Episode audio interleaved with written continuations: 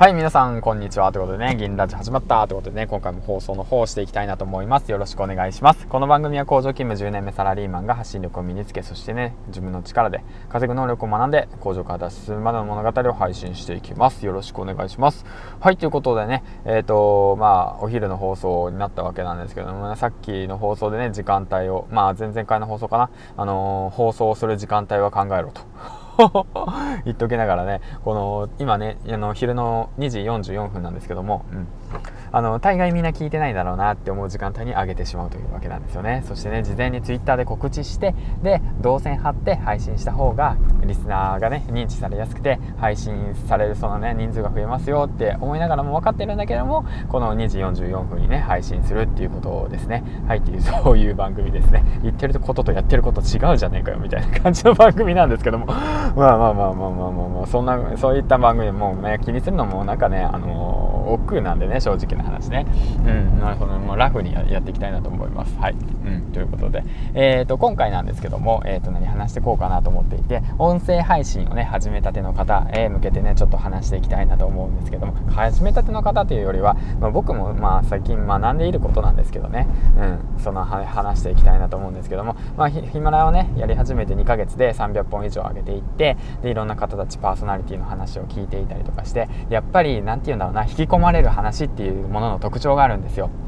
その引き込まれる特徴っていうのは、自分のコンプレックスだとか、あとは過去の失敗談だとかなんですよね。あと人には言えないこと、言いにくいこと、そういったものが、そのなんていうんだろうな、やっぱ引き込まれるなっていうふうに思っていて、なんでそれを思ったかっていうと、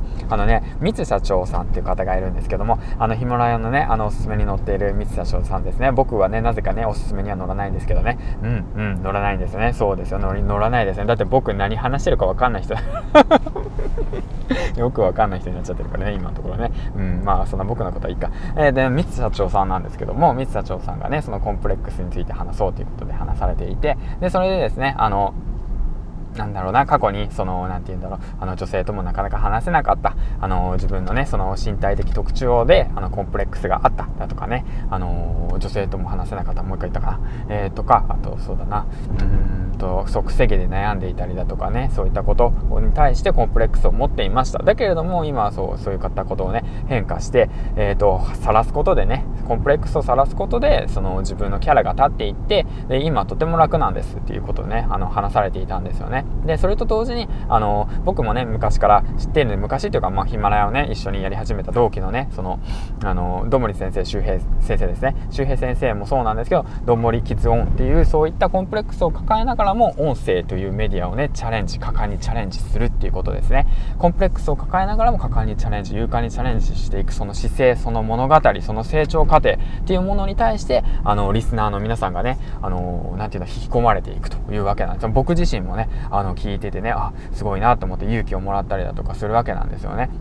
だから何を話したらいいのかわからないっていうことなんですけども、そういったことを考えても、引き込まれる話ってどういうものなのかなっていうことを考えた時に、やはりその自分のコンプレックスをね、勇気を出して話してみるということが大切なんだと思いますね。僕自身もね、工場勤務っていうのが、僕の中ではコンプレックスみたいなもんなんですよね。誰でもできるような仕事をやってるし、その営業とかね、そういった人前でなんか能力を発揮するような仕事をやってるわけじゃないですね。同じような仕事を毎日やってっていう形を10年間もやってて、何も資産が残ってないなって言って思っちゃってることが、コンプレックスだったりだとか、あとギャンブル依存症でね、借金をね、抱え借金を隠したまま結婚してね、で子供生まれてとかさ、そういうのですよ。で出来婚っていうことだとかさ、もう本当いろいろありますよ、そういったコンプレックス。女性と話すことも苦手だったし、神田ね、こうやって人前にね、なんか話すってこと、音声発信をするってこともね、正直苦手です。はい、苦手なんですよね。だけどもそれをね、クリアしていく、乗り越えていく、頑張っていく、晒していく、そういうんですよ。そういう風に変化していくっていうものがね、大切で、そういったものにみんな引き込まれていくのかなって改めて思いました。だからね、何を話そうかわからない、僕はコンプレックスがあって、なかなかね、言いたくないんだとかっていうんじゃなくて、逆にそのコンプレックスをね、強みに変えて発信する、それがね、あなたの個性であり、あなただけの物語をね、作れるきっかけになるんじゃないかなと思います。だからね、勇気を出して一歩を踏み出してみてはいかがでしょうかということについてね、今今回は話していきました。はい、ということでね、